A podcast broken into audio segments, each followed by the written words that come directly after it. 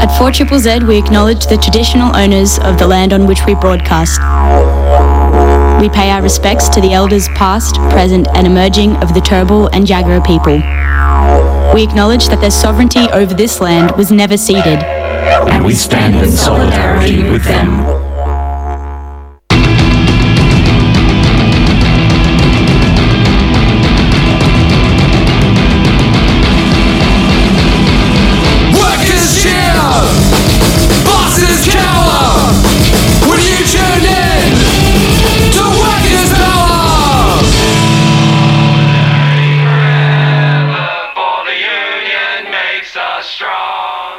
And welcome to Workers Power here on four Z Z Z. My name's Bill. I use he, him pronouns. I'm Jackson. I use they, them. I'm Cal. He, him.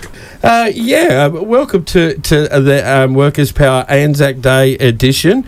So we've got um, we, we, we've got a, a, a guest lined up. Jeff's going to come on and chat chat about. Um, we we're going to delve into the real meaning of lest we forget. Hmm. I think, um, you know, with, with, with the, in brackets, um, a, a bayonet is a weapon with a worker at both ends.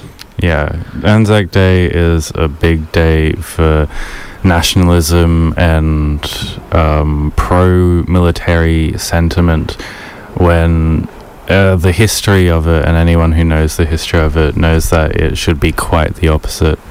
That, if anything, this should be a day of shame for our government and our military for the way they've treated um, our, our our parents and grandparents who have served in the military and have been sent off to war to die for no reason.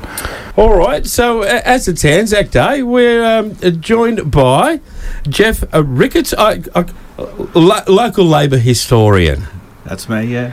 um, so, th- look, first off, thanks for coming up on your on your, on your day off, you know. Um, we don't get many days off us workers, but, uh, um, yeah, thanks for thanks for coming on in. And uh, the reason that, that I first invited you on was uh, let, let's talk about what lest we forget really, really means and what it, what it should mean. So, you know, and for, for many people, Anzac Day, it's, it's an important occasion. You know, especially if they have, you know, family members uh, who were killed in service. But it is also an occasion for a massive outbreak of khaki nationalism. Ooh. How should we approach this question of Anzac Day? It's a very good question. And um, I think one can understand certainly why families um, want and need to mourn and remember Uh, people who have been lost in war, particularly um, young family members. Um, so in taking a, a critical position on Anzac Day, the criticism is not directed at the families who lost people, it is directed at those who were responsible for putting those people in harm's way in the first place, and those who continue to create political capital from those deaths, and there's a lot of that going on.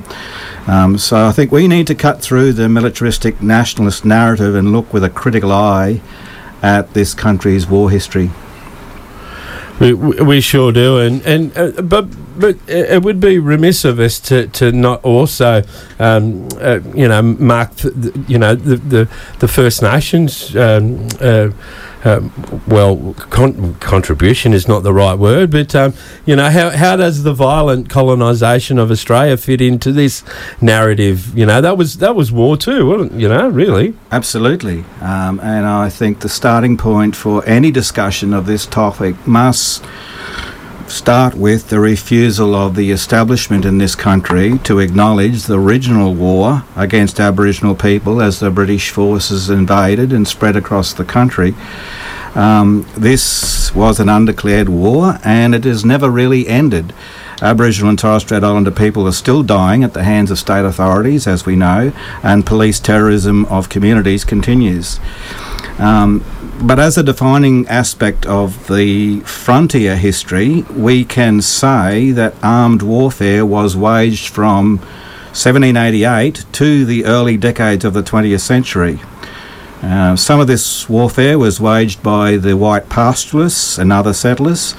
and some of it was waged by the state forces such as the European-led native police. Um, so this is this is an absolutely crucial aspect of looking at the history of Australia at war.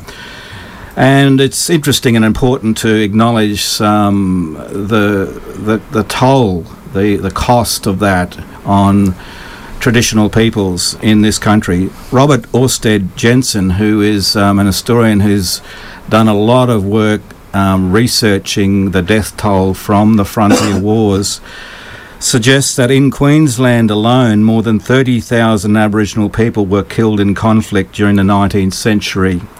Um, and at a national level, the figure was massively higher, of course. Um, I'll, I'll quote Henry Reynolds. Most people know of Reynolds. He's a very prominent Australian historian. He's a very cautious historian, and his estimates of death tolls on the frontier are usually at the lower end of the range.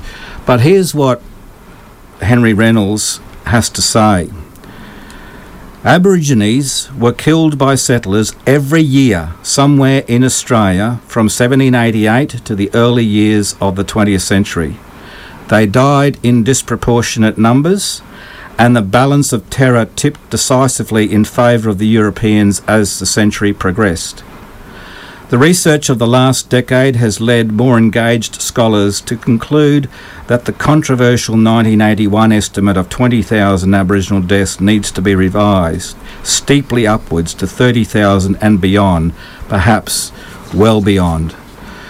Um, and when we look around the country today, there are thousands of monuments to other wars, to people who have uh, fallen in other wars, but there are very, very few monuments to those Aboriginal and Torres Strait Islander people who fell in the original war. And the monuments that do exist are there because of decades of agitation and campaigning by Aboriginal people.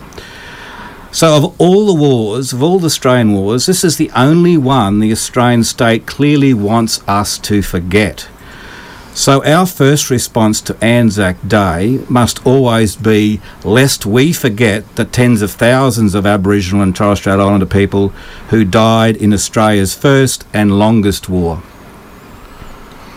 It is often obscured how bloody and violent the colonisation of Australia was. It was as bloody and violent as any other war, really. Um, definitely comparable to other wars at the time, like um, well, especially other colonizations, such as the colonizations of the Americas and um, any of the various islands that have been, like Papua New Guinea, Indonesia, um, Hong Kong. Um, all, all these things were had huge death tolls, and um, to and. None of and and, and the, uh, Australia is definitely not nearly as acknowledged as any of them. Abs- abs- absolutely not. And um, what's important to acknowledge in looking at that aspect of war history in Australia is the extent to of Aboriginal and Torres Strait Islander resistance.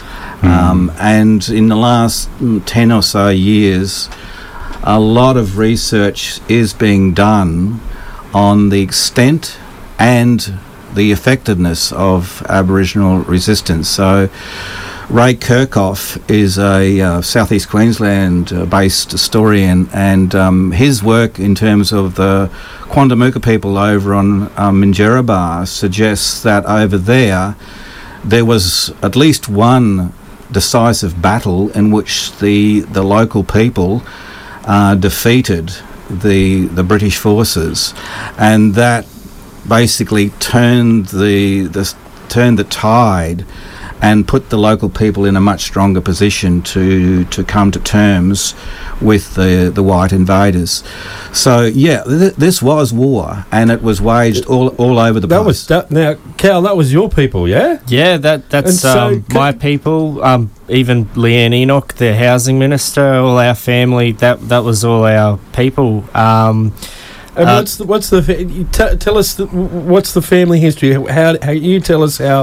Um, well, your it, story. It's actually pretty sad. I, I've actually had um, some chats with some people in the the um, labour history movement. Um, there's a fella out on Straddy named Howard Gill, and shout out to Howard who's had these chats with myself and our family. So. Basically, um, the geography with Australia, the the mainland continent, is um, fortunate for my people, Quandamooka people, we had the geography of the islands. Unfortunately, most uh, mobs didn't have that, and um, if you had pas- pastoralists and um, British soldiers or even native police they recruited... Um, you would pretty much be bound by being pushed into a corner, and hence, well, there's massacres and there's so many... There's actually a lot of creeks named after skulls because of where massacres happened. Uh, people don't really realise this. But on Stradbroke Island, uh, my people are the Nunukul people. Morton Island, there's the Noogie people.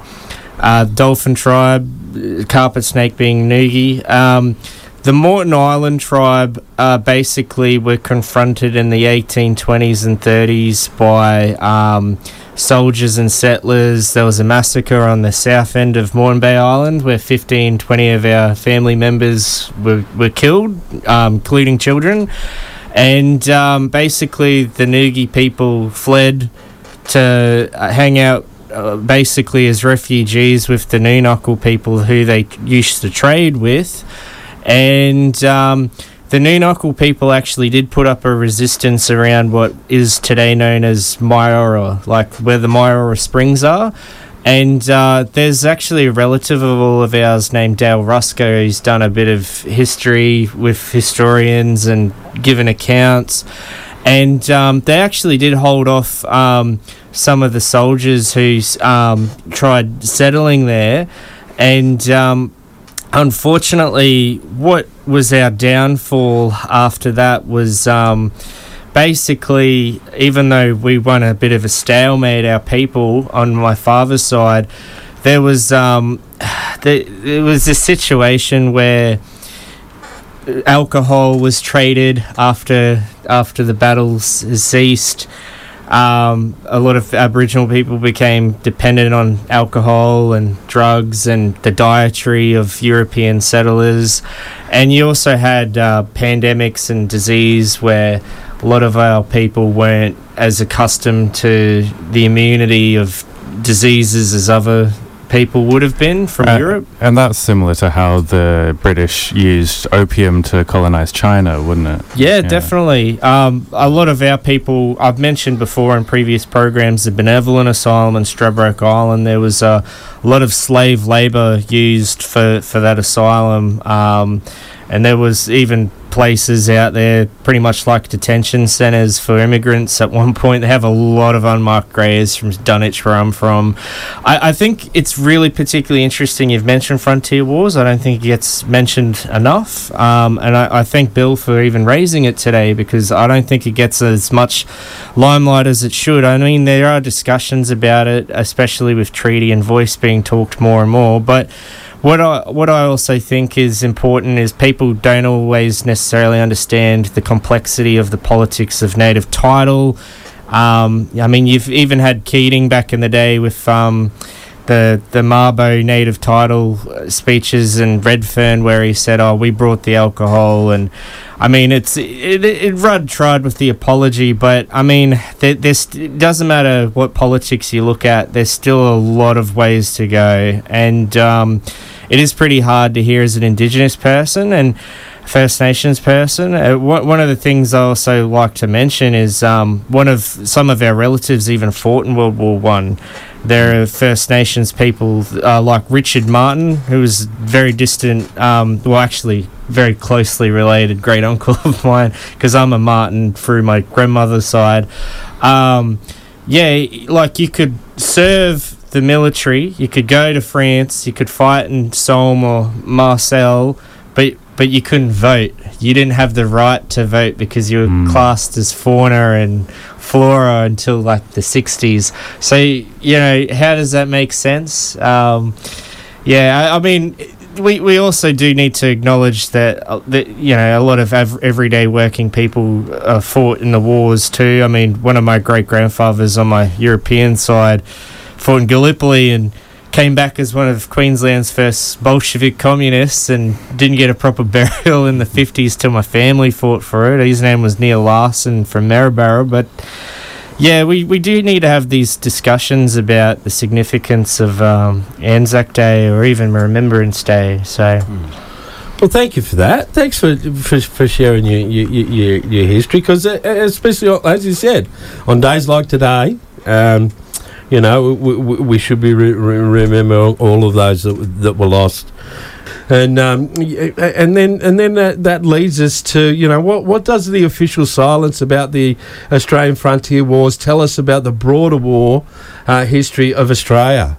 Yeah, I think the silence on this war gives us a clue about the true nature of Australia's other wars. Uh, the official narrative about the other wars tells us ad infinitum, again and again and again, that they were about defending freedom, that the deaths and the injuries and the immense suffering were a sacrifice to maintain freedom. But if the one unambiguous case where that claim is true, the Aboriginal people's defence of their country, is deliberately excluded from this narrative, we must question how true it is for any of the other military conflicts in which Australia's forces were involved. Um, and this one crucial omission, I think, exposes a much broader lie about Australia's war history. Yeah, it it, it is. It's um, it, it all starts at the beginning, doesn't it? Yeah. yeah wh- what do you mean about the by the broader lie about Australia's war history? Well, it's this notion, this claim that men and women died for freedom, that they sacrificed their lives for freedom. These were not struggles for freedom. As the Australian capitalist state emerged and asserted its autonomy in the second half of the nineteenth century, Australian armed forces were repeatedly used overseas to advance Australia's and its allies' imperialist interests. Um, so today's Anzac Day, so let's take a, a look at the Anzac's invasion of Turkey on the twenty-fifth of April nineteen fifteen. Now, the commonly promoted view is that the British wanted to knock the Ottoman Empire out of the war as a strategy for isolating Germany. But more honest historians acknowledge that the invasion was more than a war, uh, more than that, sorry, uh, and not even primarily that. It was an attempt to win territory from the Ottomans which would be offered to the Russian Tsar as a bribe to keep Russia in the war. We now know there was an agreement, a secret agreement, uh, called the Straits and Persia Agreement of March nineteen fifteen, so a month before the invasion of Gallipoli occurred, in which Britain and France promised to give Russia the spoils of the Gallipoli campaign in return for Russian agreement to annexations elsewhere in the Ottoman Empire for France and Britain. So in other words, the Gallipoli invasion, which cost the lives of eighty-seven thousand Turkish soldiers and over forty-four thousand Allied soldiers, was not a strategic manoeuvre for winning a war for freedom. It was about a permanent post-war carve-up of the Middle East between the great powers. Um, and even the, even the anti-fascist nature of the war against Germany, Italy and Japan in World War Two barely hid an imperialist agenda by the American, British and Australian states. The so-called defence of freedom did not extend to the rights of colonised people to gain political and economic independence. For example, the big powers supported the Dutch efforts to reclaim Indonesia after the war. The French did reclaim Indochina after the war. Australia gained the northern half of Papua New Guinea. That was its uh, spoils of war. Um, And even Japan became an American colony until nineteen fifty-two and did not regain its sovereignty until it was fully integrated into the American orbit as an extension of American imperialist power in East Asia. So freedom always, always took a back seat to geopolitical power. Um, and it was mentioned a little bit earlier about um, Aboriginal and Torres Strait Islander soldiers who fought in those world wars. Uh, and it's worth remembering that Uh, Australian First Nations soldiers and African American soldiers fought in those wars believing that they were re- returned to a better world, returned to a better life, but what they in fact found when they came back to Australia and America after the war was that they came back to the same structural and brutal racism that they'd left. Um, the African American soldiers went back to a situation where Jim Crow racism was endemic. Nothing changed. Uh, so these were not wars for freedom. Yeah, it, it, despite, um, like, you know, I, I, I'm all aware of how war is just a tool of the capitalists, and um, the the government has never really done anything um, out of, out of the goodness of their hearts. Um, but hearing that Gallipoli, like the Battle of Gallipoli, that is so ingrained into like our the the culture of this country, um, like everyone knows about it because everyone learns about it in school, and they're always hearing about it every Anzac Day, um, and they're hearing that that like wasn't even to win the war, like not not even just like sending people to die for no reason in this pointless war, but it wasn't even like that relevant to the war at all. It was just another project of colonialism. Um, that's quite confronting to hear. Yeah.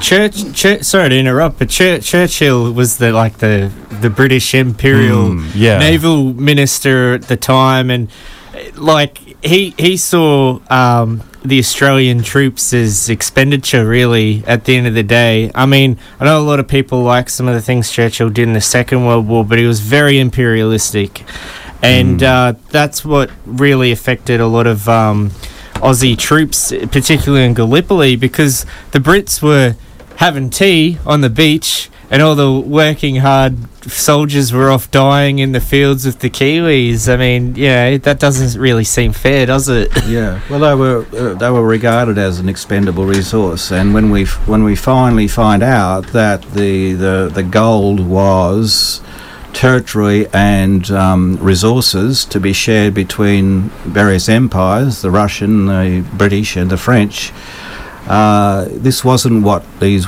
these people went and signed up and died for. Yeah. Um, so what other examples are there of Australian forces fighting imperialist wars? Well, Australia's military has always been an imperialist force. Um, we we saw this as recently as the intervention into East Timor. It it went in there ostensibly to liberate the Timorese from Indonesian oppression, um, but we know now the real agenda was about Australian regional security and access to Timor's oil and gas reserves. Um, And Australia's history as an imperialist and pro-colonialist power goes back a long way. So here, here's a question for you. Can you tell me what was the first overseas war in which an Australian military force was deployed? I think it was the Boer War, wasn't it? It could have been the Boer War, I'm pretty sure. Close, but not far enough back. Hmm. Would have been it would have been somewhere like uh, like the in the Indonesian, Papua New Guinea, like Southeast Asia area, maybe. No, no? It was actually the so-called New Zealand War from oh. eighteen forty-five to eighteen seventy-two. Oh, like the colonisation of New Zealand? That's right. The right. war, the wars to defeat the Maori. Um, during the first Taranaki War in eighteen sixty to sixty-one, the government of Victoria sent their naval vessel to support the British invaders against the Maori. Uh, and in the second Taranaki War in April eighteen sixty-three, and in the invasion of Waikato in July eighteen sixty-three, some two thousand five hundred Australians signed up to fight for the colonisers. So this is uh, eighteen sixties, Australia's um, sending uh, military resources off to support the colonisation of another people. Um, And and it goes on. Um, New South Wales military forces were used to help crush an indig- indigenous rebellion against British rule in Sudan in eighteen eighty-five. Um, earlier it was mentioned the um, the Chinese, the Boxer Rebellion. Mm. Australian military forces backed the British in their military campaign in nineteen hundred, nineteen oh one to put down a rebellion of Chinese who were resisting British efforts to force them to trade their goods for opium. Uh, this was became known as the Boxer Rebellion. So Australian Australian mm. military forces were involved with the British in putting that down. And so it goes on. Um, Australian troops uh, helped to put down the uh, Irish Easter uprising of nineteen sixteen, when workers in Dublin rose up against British rule. Oh, right. Uh, there were yeah. Australian troops involved in putting that down. Um, Australian troops formed part of the invading force sent into Russia to crush the workers' revolution. In fact, two Australians were awarded the Victoria Cross for their actions in the counter-revolutionary war against the workers of Russia. Uh, and their medals are actually on display in the War Memorial in Canberra. So, so much for fighting for freedom. Mm. And, of course, we all know about Australia's more recent role in invading Afghanistan and Iraq. Yeah, it's um, definitely interesting to hear about how the Australian military has throughout its entire history just been a tool of Um, British and its own imperialism.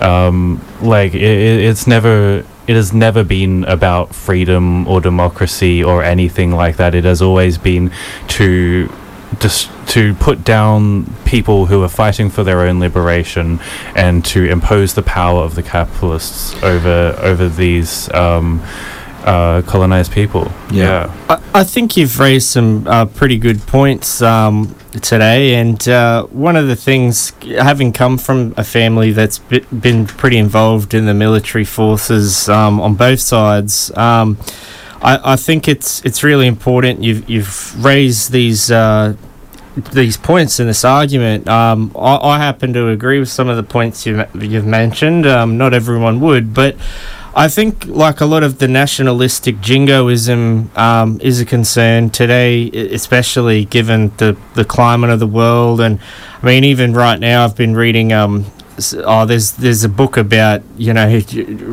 trying to avoid war between China and America that K. Rudd wrote. Um, I mean, you could like or hate him, wh- whatever he did in government, but I think these are points we need to look at, how to uphold peace, um, because like. If you don't, if, if you don't look at respecting peace, uh, war totally changes things. One of my great grandfathers um, had a bit of P T S D after serving in World War Two, and it does do phenomenal damage intergenerationally uh, to this day. And uh, I, I think it's really interesting because something that doesn't get mentioned a lot anymore, because it's not in the consciousness of out me and Jackson and Genesis, our generation, is conscription. And a lot of people would forget that conscription split the, the early labour movement, um, d- especially during World War One when Billy Hughes uh, pushed for it. I mean, um, Second World War, people sure were trying to defend Australia, but people forget the underlying tones of the racism back then. Japan mm. probably wouldn't have become imperialistic, playing by our uh, European old playbook, um, if it wasn't for um, the racial equality clause being respected after the First World War, like with Billy Hughes. Um, you mentioned Papua New Guinea. Uh, you know, those were the terms he agreed to. And, I mean, there's also, like, all the way with L B J and Vietnam when Jim Cairns um, fought with all the Vietnam vets and the, the anti-war movement during the Vietnam War. A lot of people just wouldn't remember that. I mean, my grandfather, he was a rifle person, but, um, I mean, my grandmother, like, was concerned that, you know, he would go to Vietnam. He got out because of a hernia, but a lot of people were worried about that it, once you reached age. Yeah, well, the point you're making about um, the current situation with the rising military tensions with China is a is is an absolutely valid one. This stuff isn't just academic history. Um, mm. We need to understand why nation states go to war. Uh, we need to understand why they've done it in the past, um, and we need to bring that kind of same critical gaze to the situation now, um, because we the, the war drums are beating again, uh, and we and we need to understand what's driving that. Yeah, uh, something I've definitely noticed recently is the huge increase in like um, military recruitment advertising all over the place. Like, no matter where I look, it's like uh, see it on the road, on the T V, um, on on Facebook and stuff, um, yeah, it's like v- pretty worrying to see. Even one of the former World War Two generals who became president, I mean, even though he was a Republican, um, President Eisenhower, his last speech was about the dangers of the growing tensions of military-industrial complex post-fifties onwards in future generations, and I think um, that is a real worry, eh? Uh, I think he may have had some points. Yeah, and um, this is all especially bad when you consider uh, some of the revelations about Australia's military conduct recently. Like, in recent years, evidence has come to light of Australian war crimes in Afghanistan. What do you say about that? Um, well, I say it shouldn't surprise us, because Australian soldiers have been committing war crimes and crimes against humanity for a long time. Mm. Um, uh, putting aside the the frontier wars and just looking at Australian military forces overseas, um, as you say, we all know about the evidence of Australian soldiers murdering civilians and captured fighters in Afghanistan. Um, and there's a long history of this. Australia's Probably Australia's best-known war criminal uh, was Harry Breaker Morant. Uh, he's a kind of mythological hero figure for some reason. Mm. And he ordered prisoners and a German missionary to be shot during the Boer War in nineteen oh one. Now, Morant was executed for his crime, but he's one of the few ever to be held accountable. Um, less known um, is the massacre by Australian and New Zealand soldiers of Palestinian villages in December nineteen eighteen. And that was a premeditated reprisal for a shooting death of a, a single New Zealand soldier. At least forty and possibly more than one hundred villagers and nearby Bedouins were murdered in cold blood. Um, and that's on record now. In World War Two, it is also on record that Australians killed captured Japanese prisoners of war in, in New Guinea, and so on, all the way down to Afghanistan Uh, and Iraq. We know that uh, Australian troops alongside American troops committed atrocities uh, in Vietnam during that period. So there's a, there's a there's a long history of, of this. Um, yeah, when you said that that first one you mentioned about the guy who actually got held responsible, you said that was for killing Germans? Yeah, well, this is the Boer War, so it mm. was a, a, a conflict between uh, um, the. the The British, it was over the territory in South Africa. Uh, so there were Australian troops. It was another example of Australian military forces going overseas to assist the British yeah. in, in, in a colonial land grab. The, that does seem uh, the, the main difference I noticed between that one where he actually got held accountable and the other ones you mentioned was that the other ones were war crimes and massacres of people of colour, uh, of Palestinians and uh, Japanese people. Um, uh, when, when there was white people being killed, yeah, got held accountable. But um, yeah, that's often the case with uh, war crimes, and especially in Iraq and Afghanistan, like the dehumanization of Middle Eastern people um, is rife within the military. Yeah, I think, there, and there's an argument that uh, the execu- the, um, Morant's order to to execute the German missionary uh, was actually the the reason that he was convicted and executed. Um, mm. If it had if it had been the other prisoners, it may not have ended for him that way. But mm. um, it, it was the, um, the the British the British were most upset about a German a white German missionary being being murdered. I, I I think it's really important that, you know, things like the Geneva Convention and the Universal Declaration of Human Rights exist because of such horrible atrocities. I mean, um, in the in the fifties, sixties, onwards to the seventies and eighties, there was fear of nuclear annihilation with, you know, Cold War. But um, yeah, it, it is quite um, unimaginable to think the horrors that are quite capable of happening again, um, which could potentially be ten times worse than the Second World War. And, and I mean, um, there's all sorts of different kinds of war, not just nuclear. There's germ warfare, there's also like chemical, there's all sorts of scary stuff out there like nerve gas. But I, I think irrespective of, of what ha- can happen in war, people forget that there's reasons why these things exist. I mean, look at the Ukraine war, so much civilian casualties.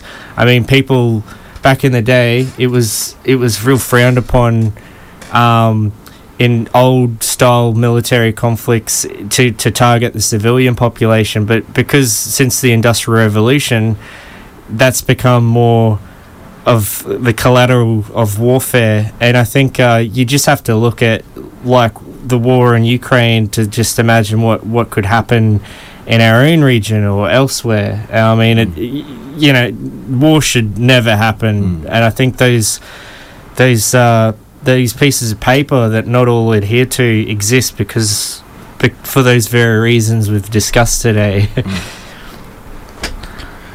Um, I believe there have also been instances of Australian soldiers resisting the war machine. Is that right? Uh, yeah, that's the that's the, in a sense the flip side of the narrative. So insubordination and even rebellion um, has been something of an inconvenient truth for Australia's khaki nationalists over time as well. Um, I'll just give two examples. On the fourteenth of February nineteen sixteen, thousands of soldiers from the Liverpool military training camp near Sydney took strike action over un- overcrowding and other grievances that had been building up over a long period within the camp. And they marched and rioted through the streets of Liverpool before catching trains into Sydney and marching down George Street uh, and proceeded to riot again. The riot ended with a clash at Central Railway Station where one soldier, uh, a fellow by the name of Ernest William Keefe, was shot dead and six others were injured. thirty-seven soldiers were arrested and seventeen were charged with riotous behaviour. Um, another strike of an even more serious nature, at least for the, um, the officers, occurred on the twenty-first of September nineteen eighteen when one hundred fifteen Australian troops uh, in France refused to return to the front after months of brutal frontline service. And they were charged with desertion and they were court-martialed, and the privates got three years in the slammer and their sergeants were sentenced to five to ten years uh, in, in prison. Um, but we do, I think, I would make this point, um, there is this long history of uh, insubordination uh, and unrest within within the military forces, but we do have to be uh, cautious about that because this history of resistance from below tends to be co-opted by the nationalists as a quirky history of Australian larrikinism, mm. uh, a distinctively Aussie dislike for authority, which actually feeds into this mythology. I think we have to resist this co-option. Far from a nationalist Aussie trait, this kind of resistance often had its roots in traditions of class resistance that soldiers brought with them from the pre-war civilian life as trade unionists. That was certainly the case in the First World War uh, and indeed the Second World War. Um, In both the First and Second World Wars, quite a few of the Australian soldiers saw themselves as worker soldiers, and their officers they saw as similar to the tin pot dictators that they were familiar with from their workplaces before the war. Uh, so I think uh, we we have to understand that there, there are class traditions at work in, in some of these collective instances of, of resistance, um, and we shouldn't be shouldn't allow those stories to be co-opted into this nationalist narrative about larrikin larrikin soldiers. I think that's that's a danger, and and that does as well highlight the role that trade unions and all th- as well as just like the labor movement can play in um preventing wars, uh, anti-war activism, um and, and as well as like resistance during wars, um in order to, like, if not totally stop it, um, then to prevent some of the, mitigate some of the damage that is being done. Yeah, I, I think uh, you've had previous programs where um, people have come in and talked about the the anti-war movements mm. of, of, in Australian history, and um, the anti-conscription movement in the first. in the in the First World War and again in the Vietnam War. So there is this very rich and powerful history of uh, anti-war movements in this country, and um, and and that also needs to be remembered as we enter another very vol- volatile uh, period in geopolitics in the world. That w- there are there are traditions of anti-war, anti-militarist um, protests that we can draw upon. Mm. Um, uh, speaking of um, uh, Australian soldiers, like uh, or just soldiers in general resisting wars, um, one of my favourite stories is from the Vietnam War, and this wasn't, I, I'm not sure this was Australian soldiers, it probably would have been because there were a lot of Australian soldiers there. Uh, one of my favourite stories is of when the commanders uh, of a unit did something that the soldiers disagreed with, like to a pretty serious extent, because there was a lot of very intense stuff going on in that war. Um, and if the soldiers didn't like it, they would just um, chuck a grenade under the bed of that commander. Um, and this is the kind of thing that would actually happen fairly often during the Vietnam War, and that the uh, governments were very um, intent on keeping quiet, because there, there was a uh, that, that's just one example. That's the one that goes, oh wow, that is very just chuck chucking a grenade under there. But there were other lo- lots of other small examples of people, like the the soldiers who had been conscripted to, to that war, like uh, resisting it in many little ways um, to make just make life difficult. And it would have been um, one one of the factors in the uh, in in the United States loss of that war. Um, not to discount, of course, the Uh, fighting the the, the the the the abilities of the Vietnamese to fight against them, which was obviously the main thing there. Um, so wrapping up, how should we remember Australia's war history and those who fought and died? Well, I think we should remember all of these people, um, but we should do so with clear eyes. Um, most of these Australians were ordinary, decent people, um, but as individuals, quite a few of them did horrendous things, including rape and murder. Um, collectively, they were the instruments of Australian and British and American imperialist goals and policy. What they thought they were signing up for was in most cases a lie, or only part of the broader picture. Uh, the wars they fought ultimately had nothing to do with, with freedom. And sometimes um, that truth broke through at the time, and the soldiers themselves realised they were just pawns in a, in big power territorial politics. So I want to I want to quote um, from a a written statement which was tendered by Private Edward Ryan, an Australian soldier. And this statement was tendered by Ted Ryan at his court-martial on the twelfth of September nineteen seventeen. Now, Ted had been through the meat grinder of the Western Front, and he had come to realise the generals and the political class in Britain were not actually interested in peace, mm. only conquest. And he decided to refuse to fight anymore. And he was charged with desertion. In his statement to the court, after accusing the British of adopting a policy of might is right, which he argued was opposed to the ideals of humanity and civilisation, he wrote that, and I quote, "I enlisted to fight for a peace without conquerors or conquered. That kind of peace," he argued, "would minimise the risk of another war, because peace under those conditions meant another war could not be justified, either as a war of revenge by the conquered or a war of glory and patriotic land-grabbing by conquerors."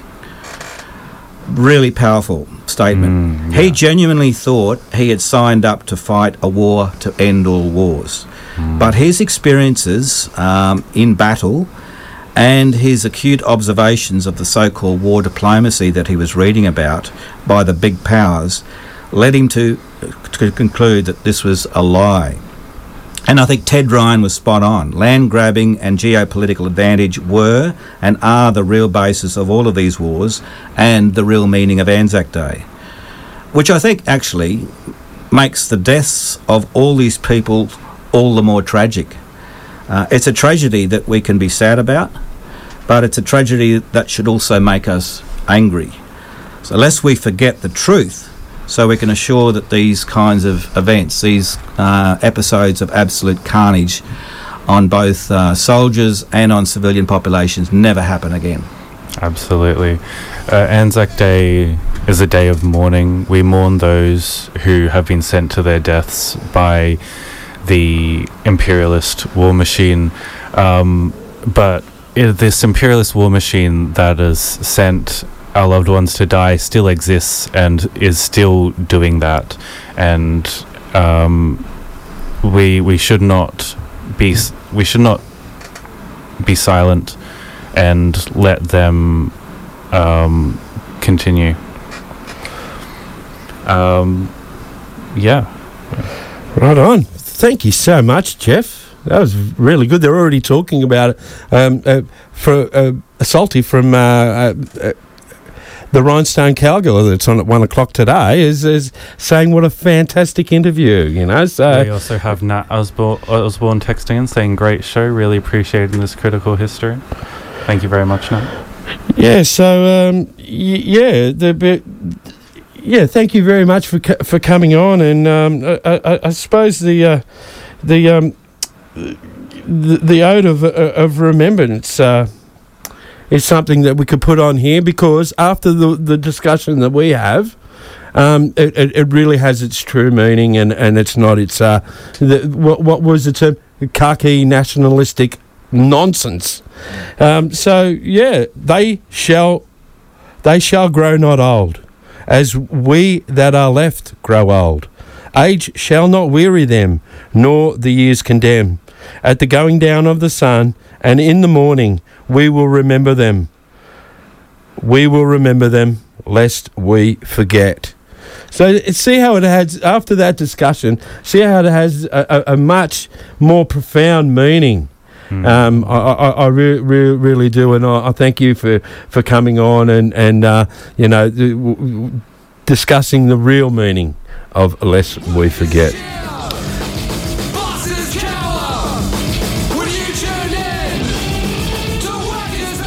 And welcome back to Workers' Power here on four Z Z Z.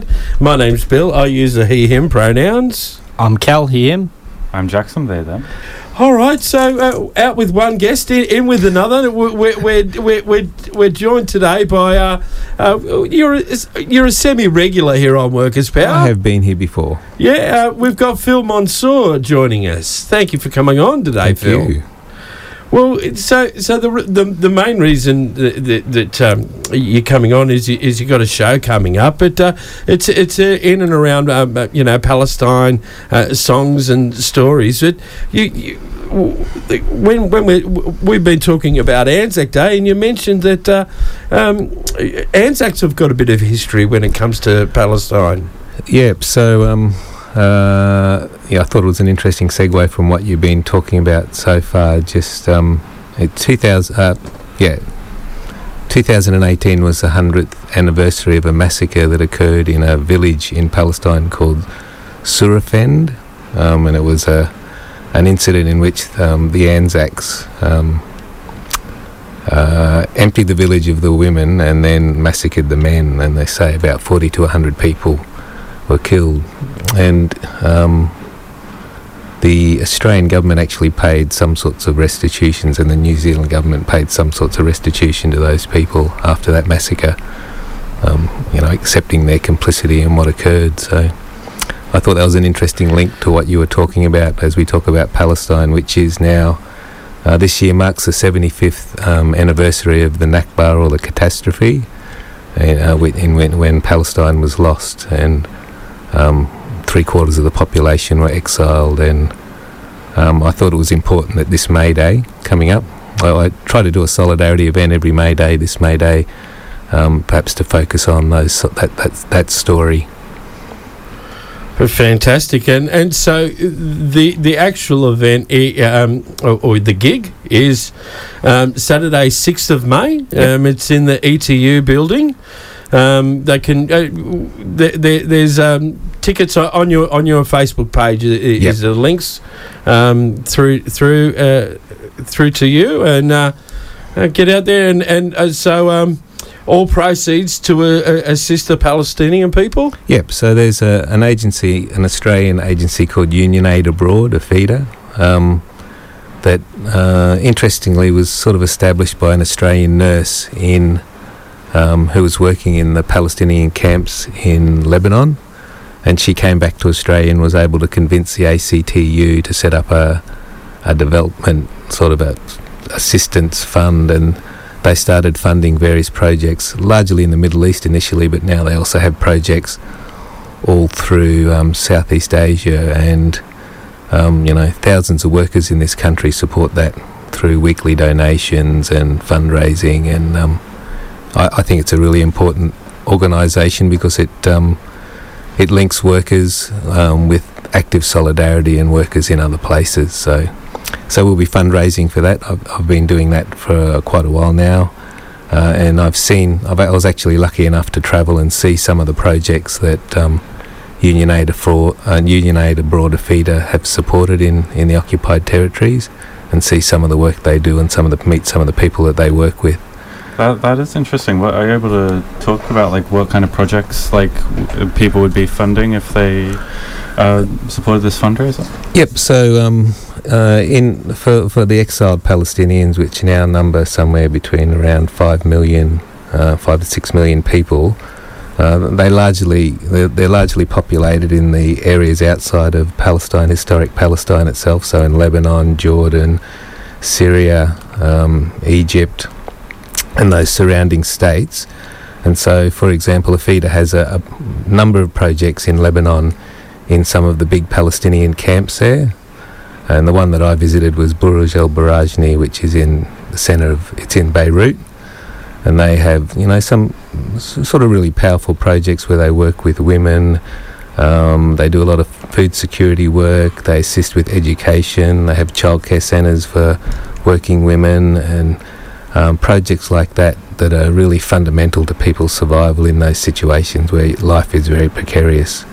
Um, I don't know if you've seen these, we call them camps. Um, they started as camps.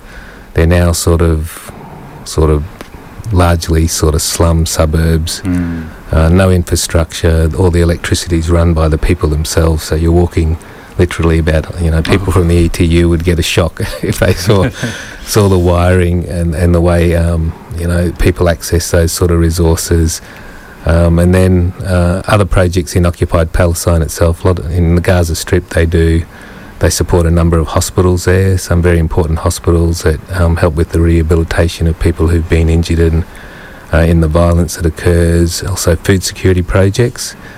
Um, for assisting people with sort of, sort of small farming projects and farming projects, which, which is very difficult um, in the circumstances in, they're in, because as um, people would hopefully know, uh, the Gaza Strip's been under siege now for close to fifteen years, and um, their infrastructure, their farming infrastructure is continually decimated um, by, by the violence. So yeah, that, those sorts of things. Mm.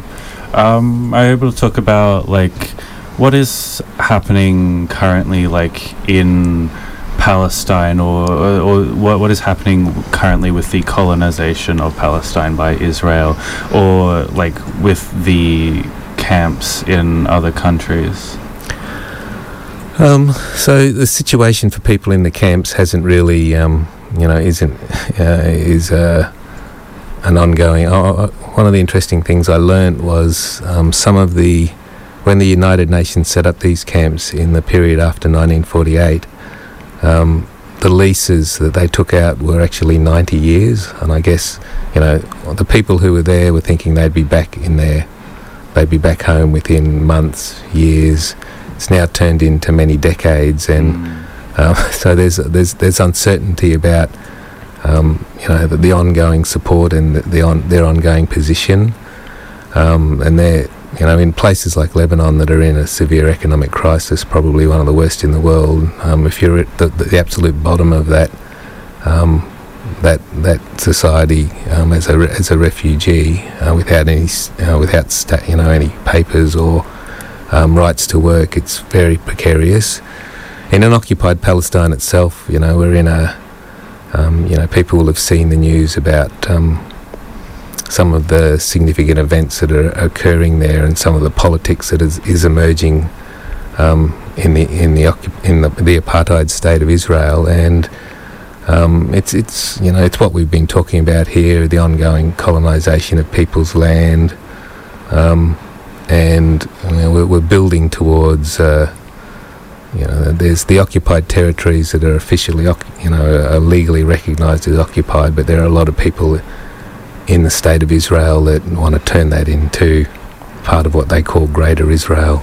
Mm. And, you know, people as always resist this, and, um, you know, they resist by continuing to survive, and they resist by protests and resistance, and um, I guess events like this are about just offering our solidarity to people and sort of saying, you know, I, I imagine it's easy for them to feel like they've for, they're forgotten, uh, if not forgotten, probably even a bit worse than that, because they're often betrayed by, you know, we we have things called international law that don't seem to apply to their mm. situation, and we have, you know, conventions of war that don't seem to apply to their situation. So it's probably even worse than feeling like you're forgotten. So that's like that's why I like coming together with people in my city and having events like this and sharing these stories and experiences, and some of the ways I've responded in in songs to um, you know you know bring us together and to, and to talk about these things and think about these things, but also send our message of solidarity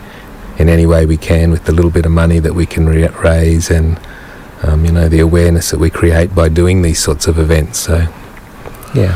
Right, well, y- you mentioned songs. Now, we, we note that you, you, you brought in your fascist uh, killing machine. I, I always bring it in. Never too sure how it sounds on the radio. It it, com- it comes up all right. So, okay. uh, uh, uh, uh, you you want to you want to uh, do a an exclusive live performance for us? Let's give it a shot.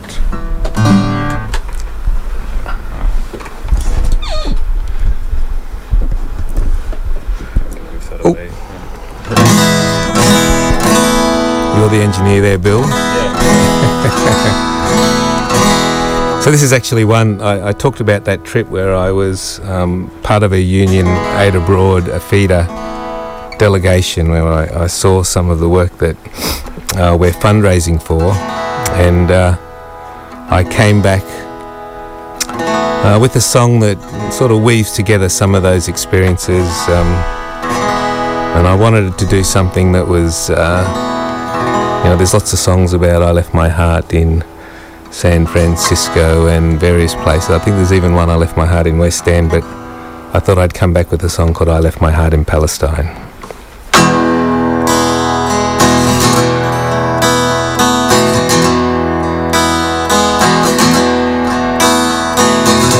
Standing at the checkpoint you were, coming home from work, our eyes met, we laughed about how the soldiers talked. Smile acquired dignity in that cage of shame, determination in your eyes I might never see again. And I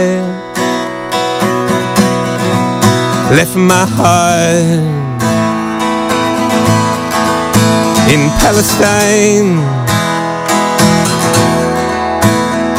We were people of no consequence, quietly crying on the bus, staring into the distance as we drove back through the dust. A spirit gently bending, but it's in this hope we trust. Nothing on our skin makes them better than us. And I left my heart in Palestine. Dark hair falling gently in the soft light of the dusk, as the setting sun reflected off the dawn of the rock, crackling like a gunshot, a distant call to prayer, someone praising God and saying we're still here. And I left my heart in Palestine.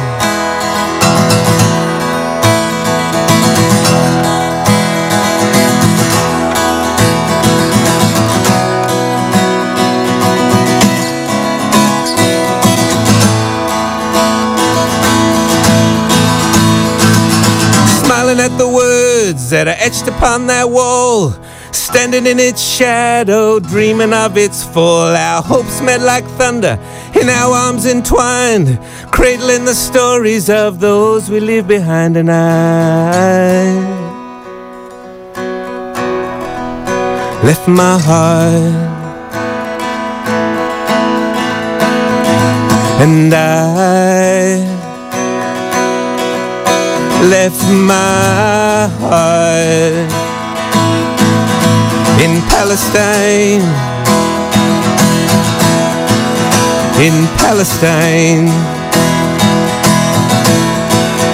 in Palestine.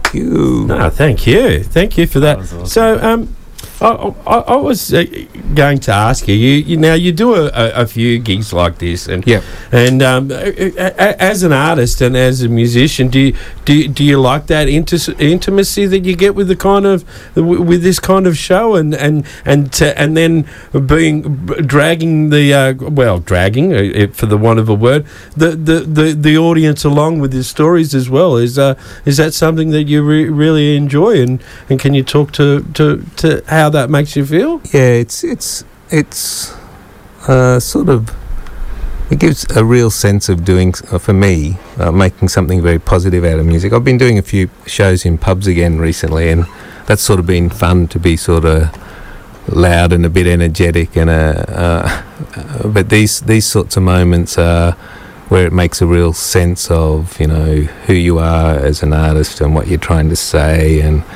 I've actually, uh, I, I work with a series of videos that accompany a lot of the, the songs that I do around this, so, um, and interweave that sort of imagery with those sorts of experiences and the, and the words and the stories and the music, and um, trying to, try to create a, that, that, that's why I always, you know, it's, it's, it's always really cool when you get um, people who come along and just sort of, uh, sort of, open this whole new story opens up to them just mm. by what you do with with a few songs and things that they they'd never really s- sense. And I think with music, it's it's an interesting um, it's an interesting way of communicating with people, because these are people that, you know, they, they'll never go to a rally, they'll never go to a meeting or those sorts of events, but they might come along to something like this and experience a, a story and a song that really changes the way um, they perceive their,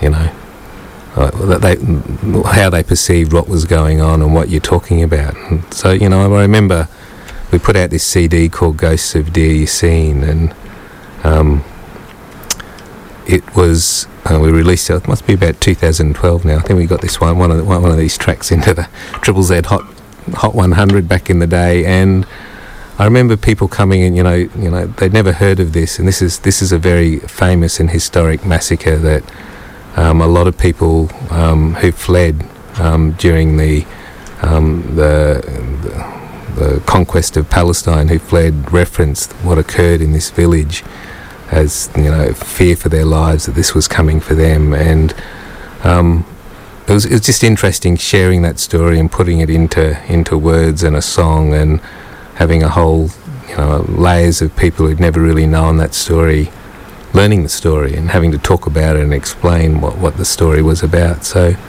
yeah, I, I, I, I, you know, I do I do this sort of show around Palestine. I also do my workers' stuff, the union songs, and uh, the last couple of years I've done a few shows, you know, supporting solidar- um, refugee activists and refugees, and um, I don't know, it's a It's an, it's it, it's makes sense of it for me, I guess. You know, when, when you're not going to sell, you're not going to sell millions, and you're not going to, you know, um, have the biggest crowds, but um, it it gives it a purpose and a focus and a and a reason that that I find really inspiring for myself, and just being able to take that story about, you know, walking around with people who are surrounded by this enormous concrete wall around um, their towns and their villages, and dividing them up between their families, and just sort of chucking that into a reference that um, someone this far away is putting into a song that feels,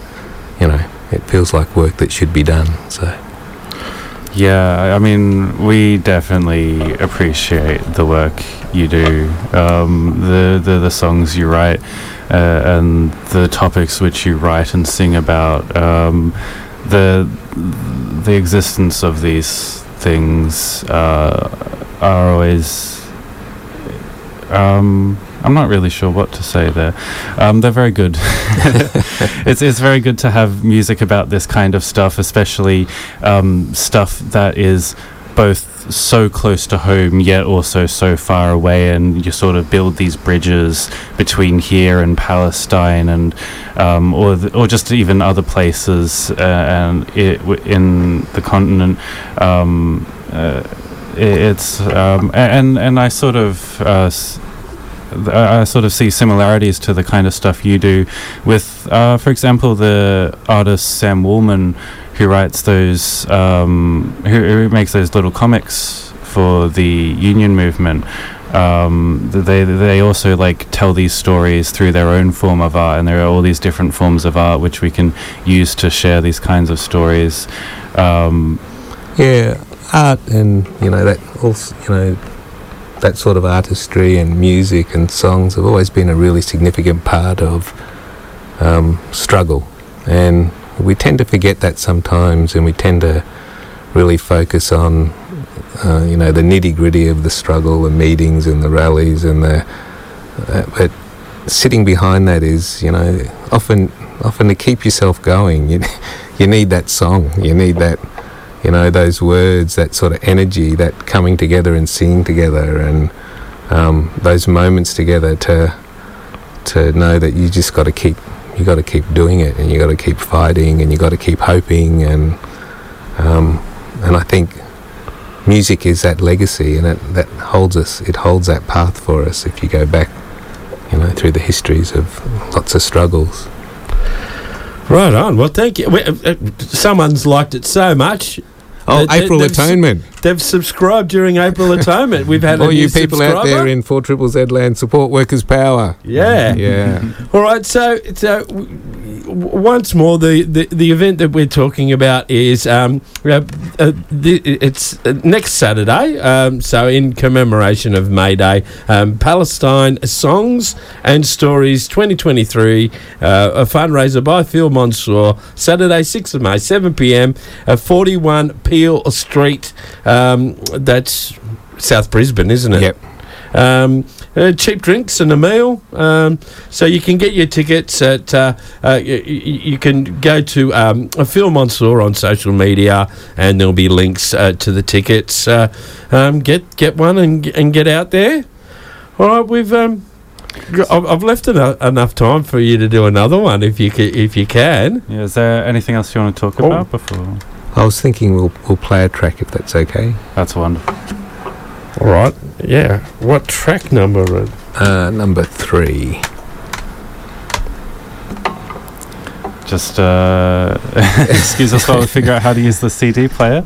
Um, uh, like, uh, is there? A yeah. So uh, just, I mean, um, it, it's it is May Day uh, next week. Actually, May Day's falling on the first of May, or the holiday's falling on the first, which is.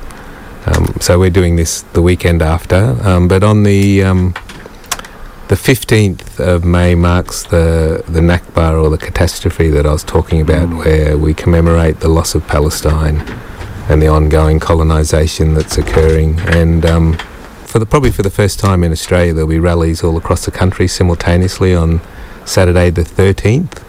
Oh yeah. So, um, so Uh, yeah. who, who'd be holding those so people can find more information? Um, so if you're interested in that, if you go and, and s- search out Justice for Palestine, um, Mienge in Brisbane, and you can get details on that actual event.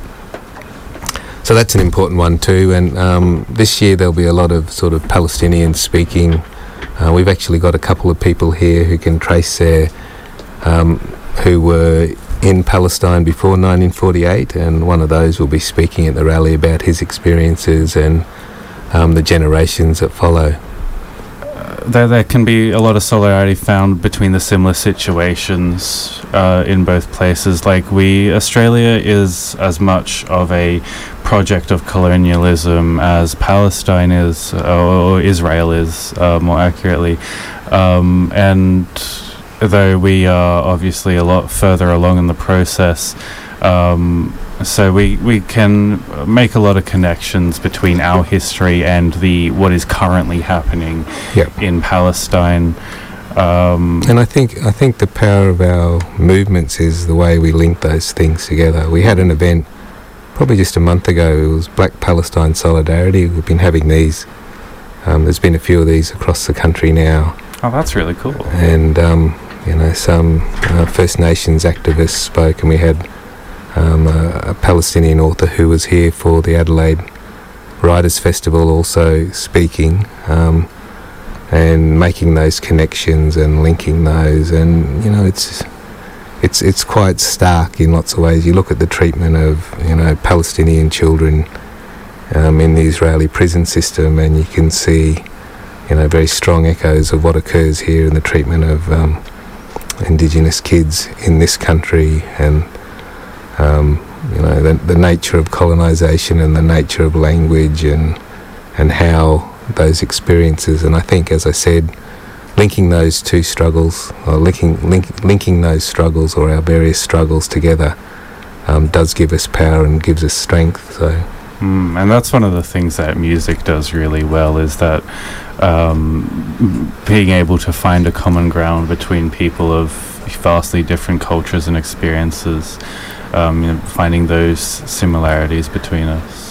I think um, as a First Nations person, a, a lot of us uh, out there in the community would probably connect with your struggle in solidarity as well, um, particularly with what we were talking about earlier about the frontier wars.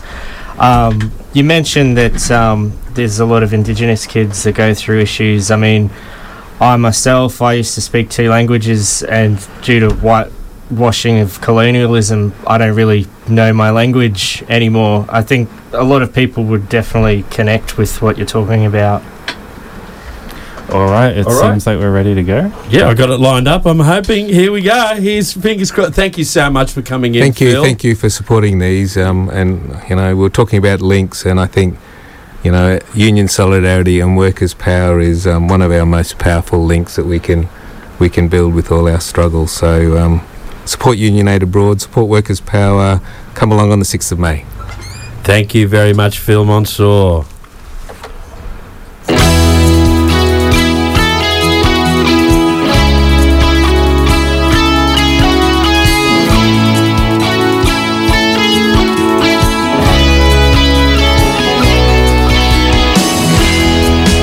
They pretend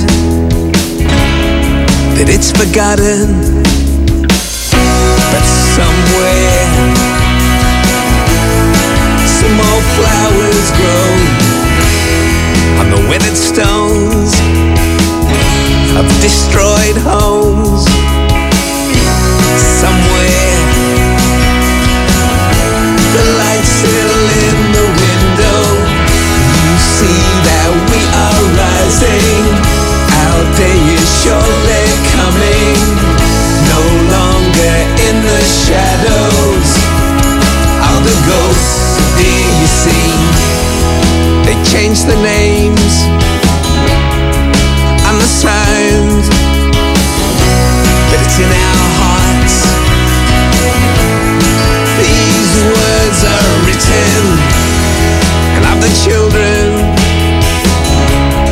who don't know their homes. They walk the streets which they are forbidden. You see that we are rising. Our day is surely coming. No longer in the shadows of the ghosts of dear, you see.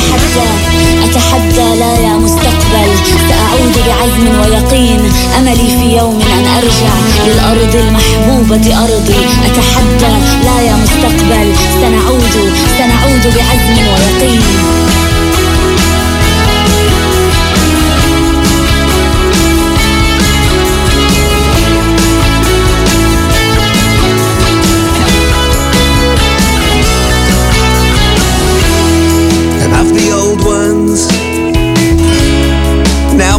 On, but it's their blood. Our hearts are pumping. They will walk with us when we return to their towns, whose names will live again.